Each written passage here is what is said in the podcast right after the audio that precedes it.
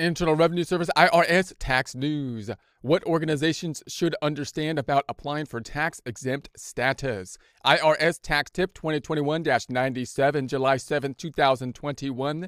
Organizations that want to apply for recognition of tax exempt status under Section 501c3 of the tax code use a Form 1023 series application there's a link to the Form 1023 series applications here. Here are some tips to help them understand the process. The application process on irs.gov, irs.gov, the IRS website includes a step by step guide explaining how to apply for tax exempt status. Form 1023 series applications for recognition of exemption must be submitted electronically online at pay.gov. There's a link to pay.gov here. The application must be completed and include the user fee. Some types of organizations don't need to apply for Section 501c3 status to be tax exempt. These include churches and their integrated auxiliaries, and public charities with annual gross receipts normally no more than $5,000.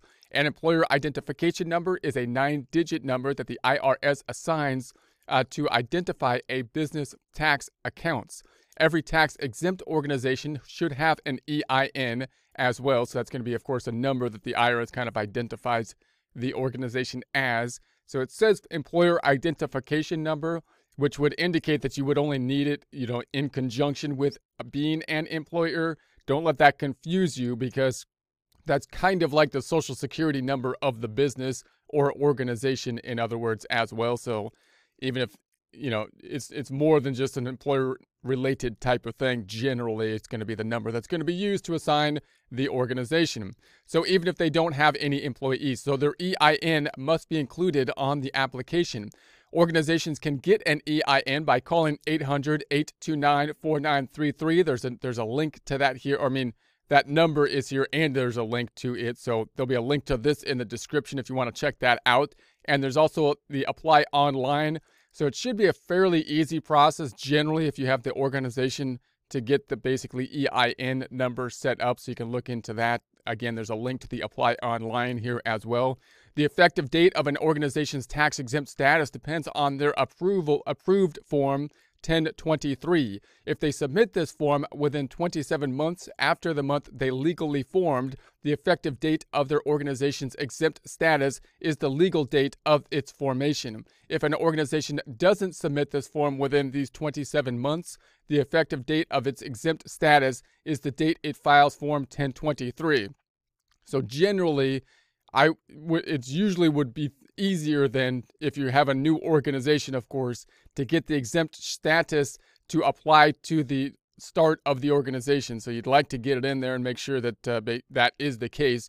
Otherwise, you could have a situation, of course, that you have part of it as exempt and part not exempt, and that could cause confusion, especially with regards to taxes and whatnot and the record keeping that might be necessary under the two. So if it's a new organization, you know, make sure that you get the thing set up so that you could basically start it start it right from the start. So once the IRS determines an organization qualifies for tax exempt status under the law, it will also be classified as a private foundation unless the organization meets the requirements to be treated as a public charity. There's a link to public charity here.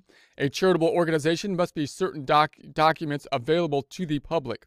So if it's a public organization, part of the idea of it being public is that you need more transparency. And notice if you're talking about anything that's, you know, when you're lo- looking at charities or government type of organizations that don't have the profit motive involved, then more transparency is usually required in those kind of instances. And if it's going to be something that is public, meaning possibly getting donations and whatnot, financing and donations and whatnot from the public, then that requires even more of a need for transparency so the public can trust that they're giving something to a legitimate organization that uh, that's doing what they're saying they're supposed to be doing. So these include its approved application for recognition of exemption with all supporting documents and its last three annual information returns. See publication 557 tax exempt status for t- for your organization. There's a link to that here for additional information on public inspection requirements. More information can be found at the links below. We have applying for exemption, frequently asked questions, Form 1023 frequently asked questions, stay exempt tax basics for exempt organizations, exempt organizations public disclosure and availability requirements, frequently asked questions, and the disclosure requirements. There's links to all that great information and reading material here for your reading pleasure. There'll be a link to this in the description.